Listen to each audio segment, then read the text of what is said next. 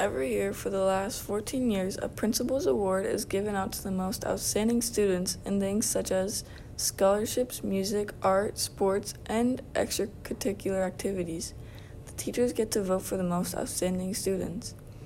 This year, the award was given to the soccer star and drummer Billy Allison. Billy is a 12 year veteran of drums, has a 94 average in his high school career, and he's also a part time firefighter. Four weeks ago, David Jensen, a middle schooler, posted his first YouTube video with him and his friends playing with an Ouija board in a dim room. Once they started playing, things started to move and shake rapidly. You can hear noises, and as you're listening, you can also hear one of the kids say, I'm not having fun anymore. The kids got millions of views, and other YouTubers were reacting to the video. Yesterday, the girls' varsity softball team won 1 to 3 against Toga.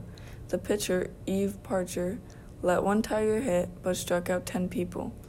They played Notre Dame next Monday. In the second inning, the Cardinals made the first home run. They hit the ball right out to the center field, but the Tigers tied it up with a bunt in the fourth inning. Newark almost made it impossible for the other team to win in the seventh inning. Jessica Belch made a two out and two run and left the Johnson softball team to walk.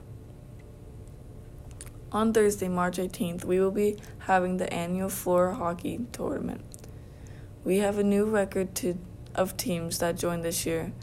The record is 13, and whichever team gets first place out of those 13 teams will win a shirt that says, We're champs, so suck it.